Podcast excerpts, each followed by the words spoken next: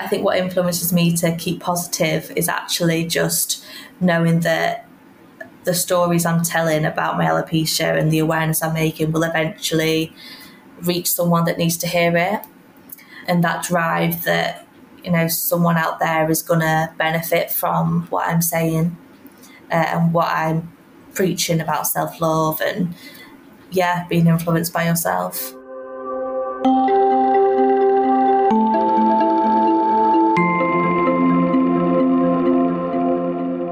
Welcome to the Silence Elephant Project podcast, where we have conversations with everyday people living with life limiting health conditions.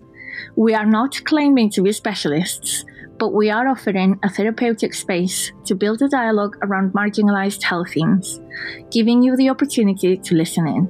We hope you enjoy today's episode.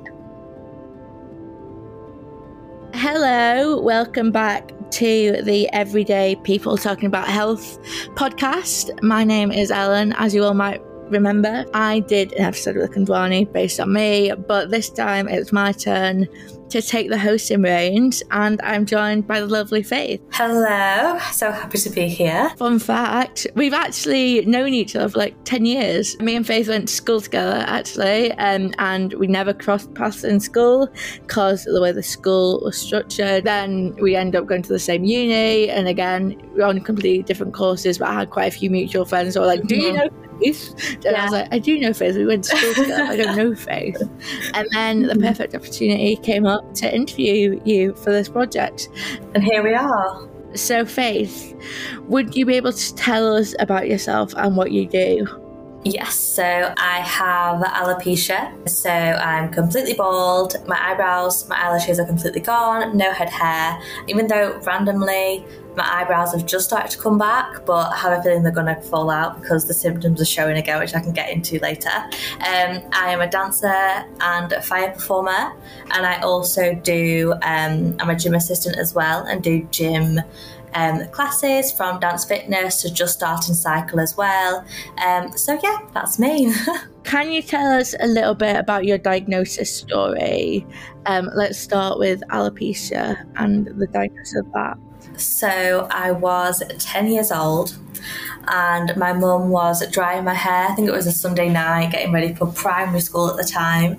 I was 10 and um, she noticed three bald patches, so one above each ear and one at the back of my head. And she thought that I'd been pulling my hair out or just messing with my hair, and that was what caused the baldness. But we went to the doctors anyway, and they told me that I had alopecia, and they went on and showed me lots of photos and images of bald men and bald women and basically said, if you don't stop stressing, this is what your result will be. Uh, this is what alopecia is. So it's quite traumatizing learning that at 10 years old. Um, and I don't think they knew much either, or there wasn't many cases. I didn't know anyone else with alopecia at the time. So that's how I was diagnosed with it. And then we just kind of dealt with it from covering up as much as we could. What would you say motivated you when you were like getting diagnosed to like carry on and like push through and yeah what was your main source of motivation would you say so i think when i was 10 uh, and then obviously like 11 12 13 14ish that's when a lot of my alopecia story kind of stems from. It was a lot of uh, the catch 22. It would grow out, it would fall out, it would grow, it would fall out, it would grow again and fall out. So that was constant throughout the whole five years up until I was 19 when I did the big get rid of it all. But I think what kept me going when I was younger was to cover it up, really, and just the hope that I could keep covering it up so no one would know and so I could keep hiding it. And I mean, my family were an absolute rock throughout the whole process. Uh, I had such a good support system with me. My best friend came with me to my first wig try on. It was the first big thing that had kind of like medically that had hit us as a family anyway. So it was a big learning curve for everyone and my parents especially on how to cope and deal themselves and how to keep going yeah, but I think I had a lot of hobbies as well. Like I was swimming, I was dancing. I don't think I ever had any free time after school. I was always very busy, so I never had a chance to think about it. It was just always there, and it, we'd always manage to cover it up. If not with headbands and grips, then it was with a wig eventually. So yeah, I think what kept me going was knowing I could hide it, and then eventually what kept me going was I actually channeled all that frustration and like that that energy of being annoyed with it all just channeled it into my dancing and that's what made me forget about everything else. Like that art form and how you can just explore within that and forget everything. And yeah like you've just got your studio and your dance moves and everyone's comparing dance moves rather than comparing how you look in your face. You mentioned before about like how you were hiding it. Would you want to change that at all and like become a bit more accepting of it earlier on, or are you just kind of a trust the process kind of gal? Yeah, well, I always thought like everything happens for a reason, but there's things that happen that I'm like, that wasn't necessary, like that didn't need to happen for any reason at all. Um, and I was one of those that was like, trust the process. But I think looking back, I, I definitely could have accepted it sooner. But I think it's just, I mean, when you're that age, you've got so much going on, like hormonal wise, meeting new people wise, you know, I wanted to be worrying about like makeup and spots and skincare and how to style my hair and instead it was all about how do I look the part and fit in. So I think my almost teenage years were quite different to in general, really. But I don't think I would change anything because it's I've I do always say that everything that's happened has made me who I am today and all those experiences that I've had I've managed to grow upon and then pass on to other people uh, and answer their questions around like dancing with a wig or like how to do your eyebrows with, with like little to no money, like in the cheapest form.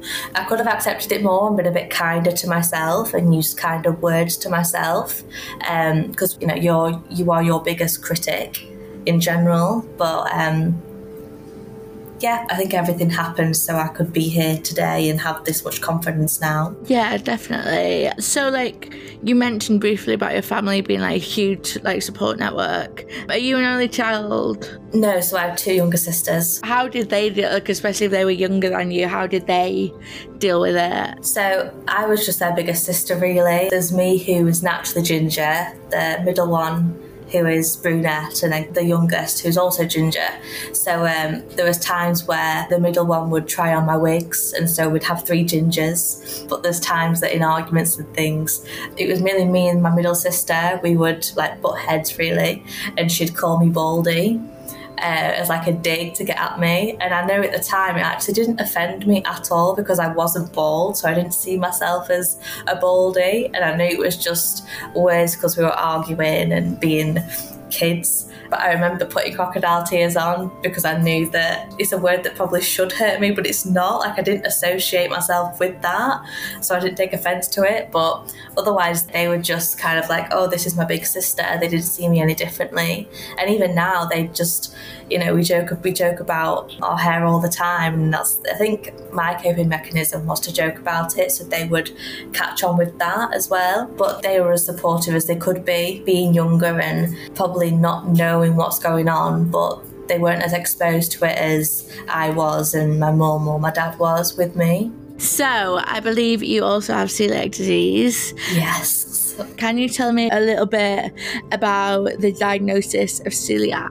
I feel like the thing with celiac, as a fellow celiac, everyone's celiac experience is so different. Like, because the symptoms are so far ranging. Like, I think some people can have like the worst symptoms in the world, but then other people can just have like eczema or whatever. Like a little tummy ache, yeah. Yeah. so I actually don't know how long I've been celiac for, because obviously celiac is an autoimmune condition, which is the exact same as alopecia, and autoimmune conditions come in pairs. So if you've got one, you've most likely got another, and they'll kind of interfere with each other and disrupt each other. Well, that's what I found with mine anyway. But I was told I had celiac disease when I think I was 16, 17 years old. We were on holiday, all inclusive holiday, and obviously all inclusive, all the foods kind of cooked in the same stuff, which we didn't think anything of. However, this holiday apparently I looked like a ghost. and I'm already pretty pale in general, but I just I was washed out. I had no colour on my face. I was remember being very tired and lethargic, and just putting it down to the sun. But even when we were home, it was the exact same. And I just remember feeling very like heavy and like bloated more so than general which i think just stemmed from all the like all inclusive food cooked in the same oils and things like that. So everything was cross contaminated uh, with gluten but yeah we just went in general for a blood test and they did everything from iron because i know in the past I've, I've, been iron deficient. They checked me for being diabetic every absolutely everything celiac lactose all of it. I remember going to the blood test place and i was in uh, in the seat with my blood being taken for a good minute. You know like it felt it felt like a lifetime and she was taking all this blood and I was thinking goodness me am I not going to pass out in a minute? Because there's, there's a lot going on here. And the woman taking it was apologizing so much and I was used to blood tests anyway so I was like let's just get this over with like let's just find out what is going on with me. But yeah I went back um, probably a week later whenever they get the results in and they told me that my bloods were screaming high for having celiac disease. Uh, and yeah I think I was 16 because they wanted me to go for a biopsy as well they could th- then do further research on it and I think because I was so young that's why they wanted me to go for like more samples and things like that uh, we thought it doesn't hurt to know uh, anyway. So they told me to come off gluten. So I did for about six weeks. We then went to a gastro, what are they called? Gastro? Gastroenterologist. That's it. them long words, but yeah, went to one of them, and they told me that I shouldn't, I shouldn't have stopped eating gluten. I need to start eating gluten again, so they could fully see what's going on. To which I felt all the symptoms like ten times more. Like I actually felt like my tummy was hurting, like muscle aches and joint aches. I remember, but I was never physically ill. It was just like feeling very bloated and like a very hard stomach. And then obviously went for the biopsy and and then as soon as I had my biopsy, I actually went and inhaled 20 chicken nuggets from McDonald's. And that was my last like full on gluten moment. so, I mean, that's how you've got to do it after a biopsy. That's all I'm saying. so, what impact would you say that your health has had on your wider elements of life? So, health wise, much better. I found that when I weren't eating gluten, my hair was that started to grow back in terms of like relationships and meeting people. My boyfriend that I've got at the moment, he has a nut allergy and a citrus allergy. So us eating out, we get like manager treatment. They hate us. Honestly, we're like the worst customers in the restaurant. I think that over there thinking that table, the guy with the glasses and that bald girl, just don't go near them. Um, yeah, they don't like us when we eat out. But in terms of my hair. Um, yeah, I've surrounded myself with people that are very supportive. Um, my partner as well, as soon as he met me, he said straight away, he was like, he doesn't imagine me with hair. He can see me bald, uh, which is one of the first things he said to me when I told him I had alopecia.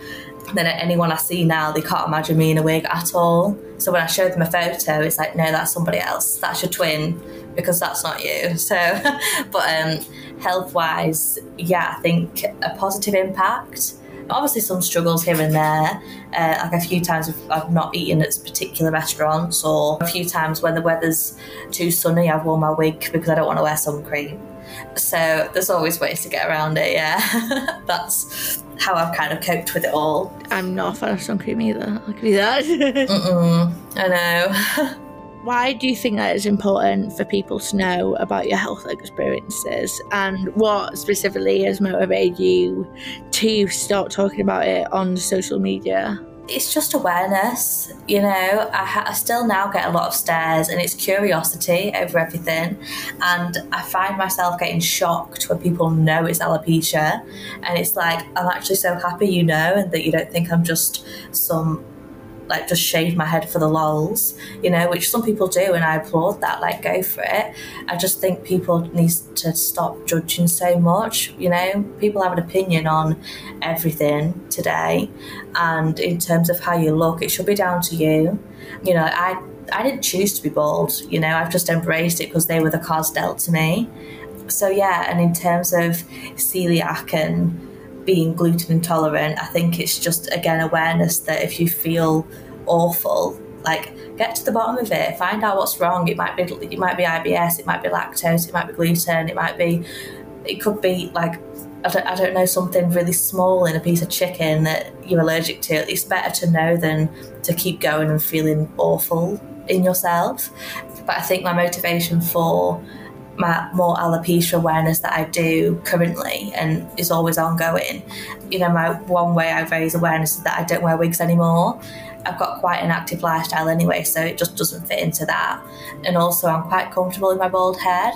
Uh, my sister today even asked me like if my hair would grow back, would I keep it? And I said no, because I've got I've got no positive experiences with my hair. So I think that's why I'm so. I'd like to think I'm quite motivational and and I'm open about being bold because you know there's so many positives. And yes there's negatives but there's so many positives and I want to show that it's not all negative that you can get through it and you know it's beautiful.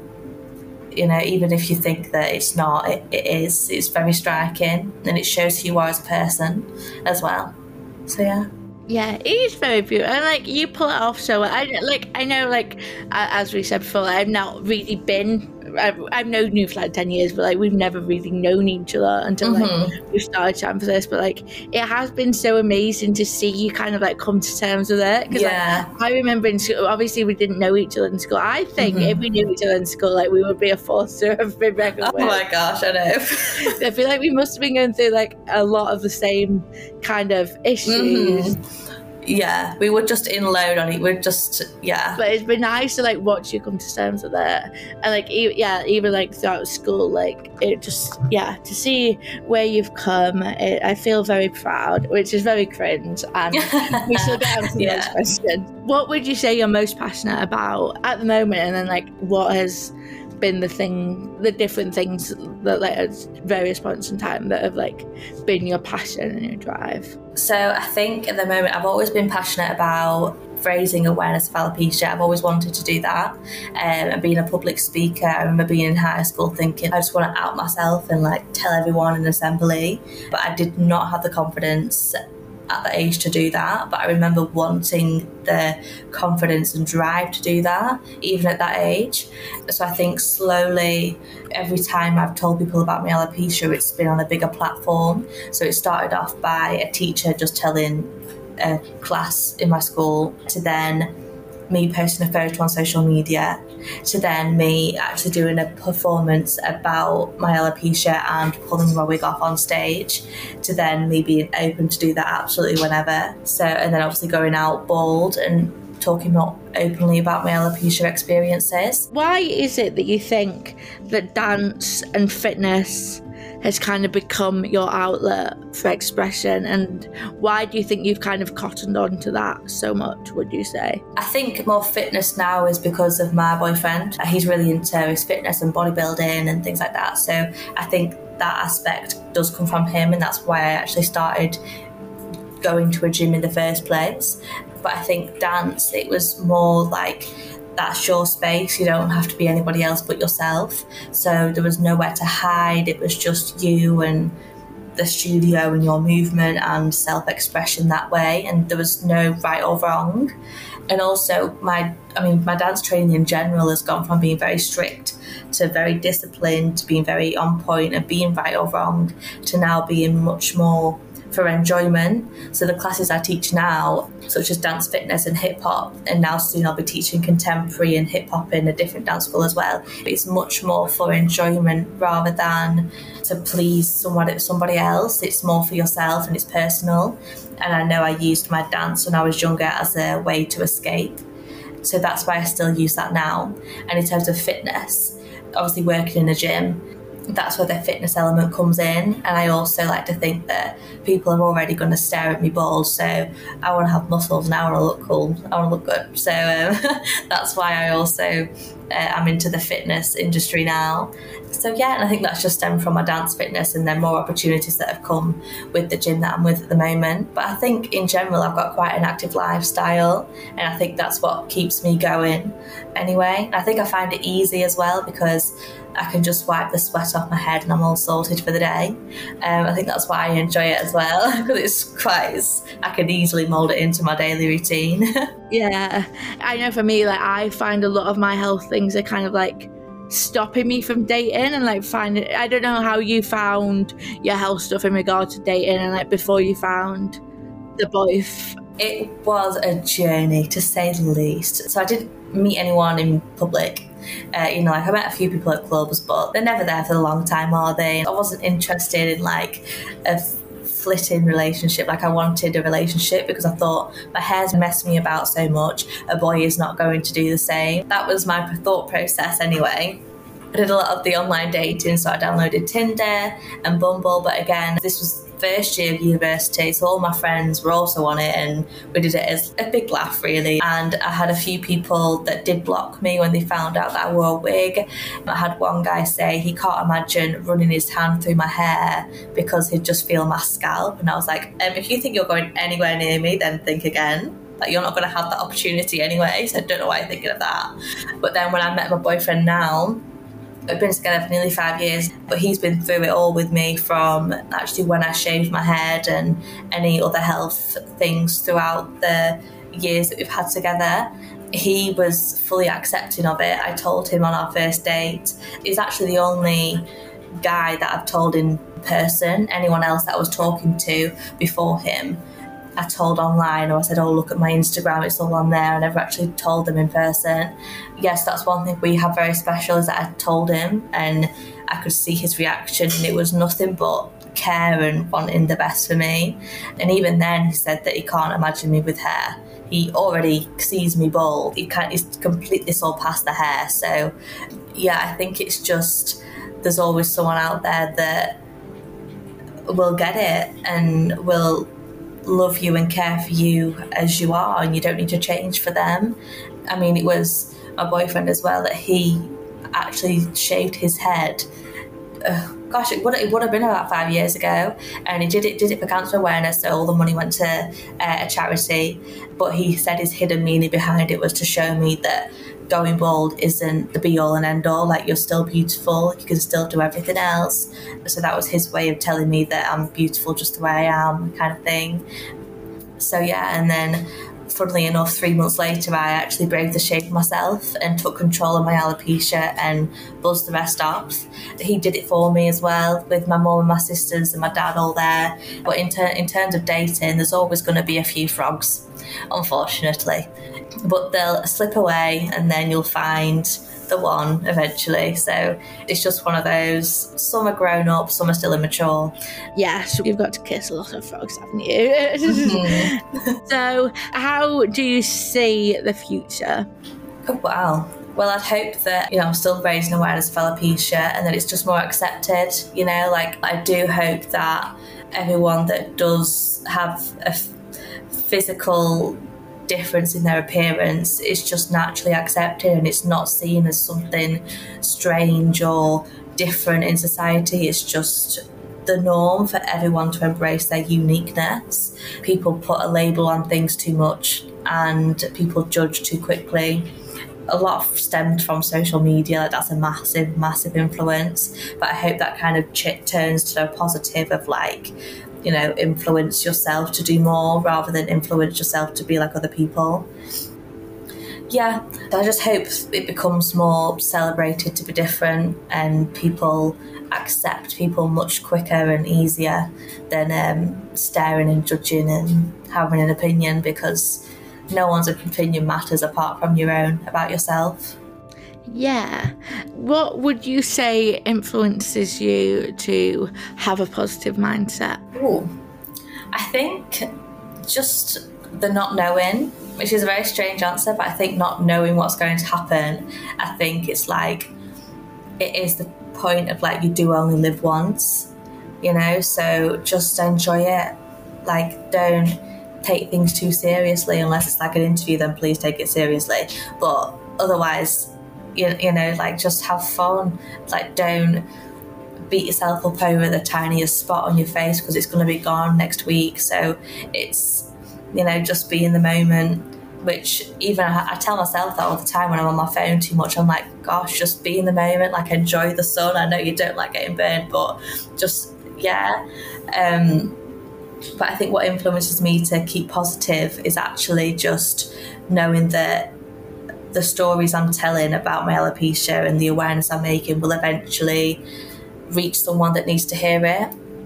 And that drive that, you know, someone out there is going to benefit from what I'm saying uh, and what I'm preaching about self love and, yeah, being influenced by yourself. And finally, if there's someone that's just listened to this, as I'm sure there'll be lots of people listening, what would you say is the one thing that you want them to take away from having listened to our conversation? Goodness me! I know, I know. You you've had you've yeah. said a lot of amazing things, but like, what's the biggest thing? I, I have always said that everything happens for a reason, and kind of just go with it. You know, there's a reason behind everything. As dark as it may seem, um, you'll come out of it like a better person, you would have learned something. Even if you fail, it's not a failure because you've learned something from that. But in terms of uh, health wise and how you look, embrace how you look. Don't compare yourself to others because there's no point. And we are our biggest critic. So don't be so awful to ourselves. You know, say nice things, say nice things in the mirror, uh, because that'll start your day off positive. Yeah, that is that is very important self affirmations, all that jazz. Always, always. thank you so much for joining me today, Faith. Oh, thank you for having me. It's been lovely to actually have a proper conversation, and I'm sure we'll be doing something together properly as well. Oh, 100%, yeah.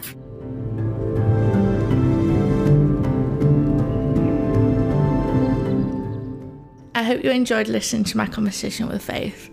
I mentioned it to her when we were recording, but I probably cut most of it out so I didn't sound too gossy. but it's honestly been so incredible from a distance to watch her grow in confidence and now be absolutely beaming and shouting a message of alopecia loud and proud.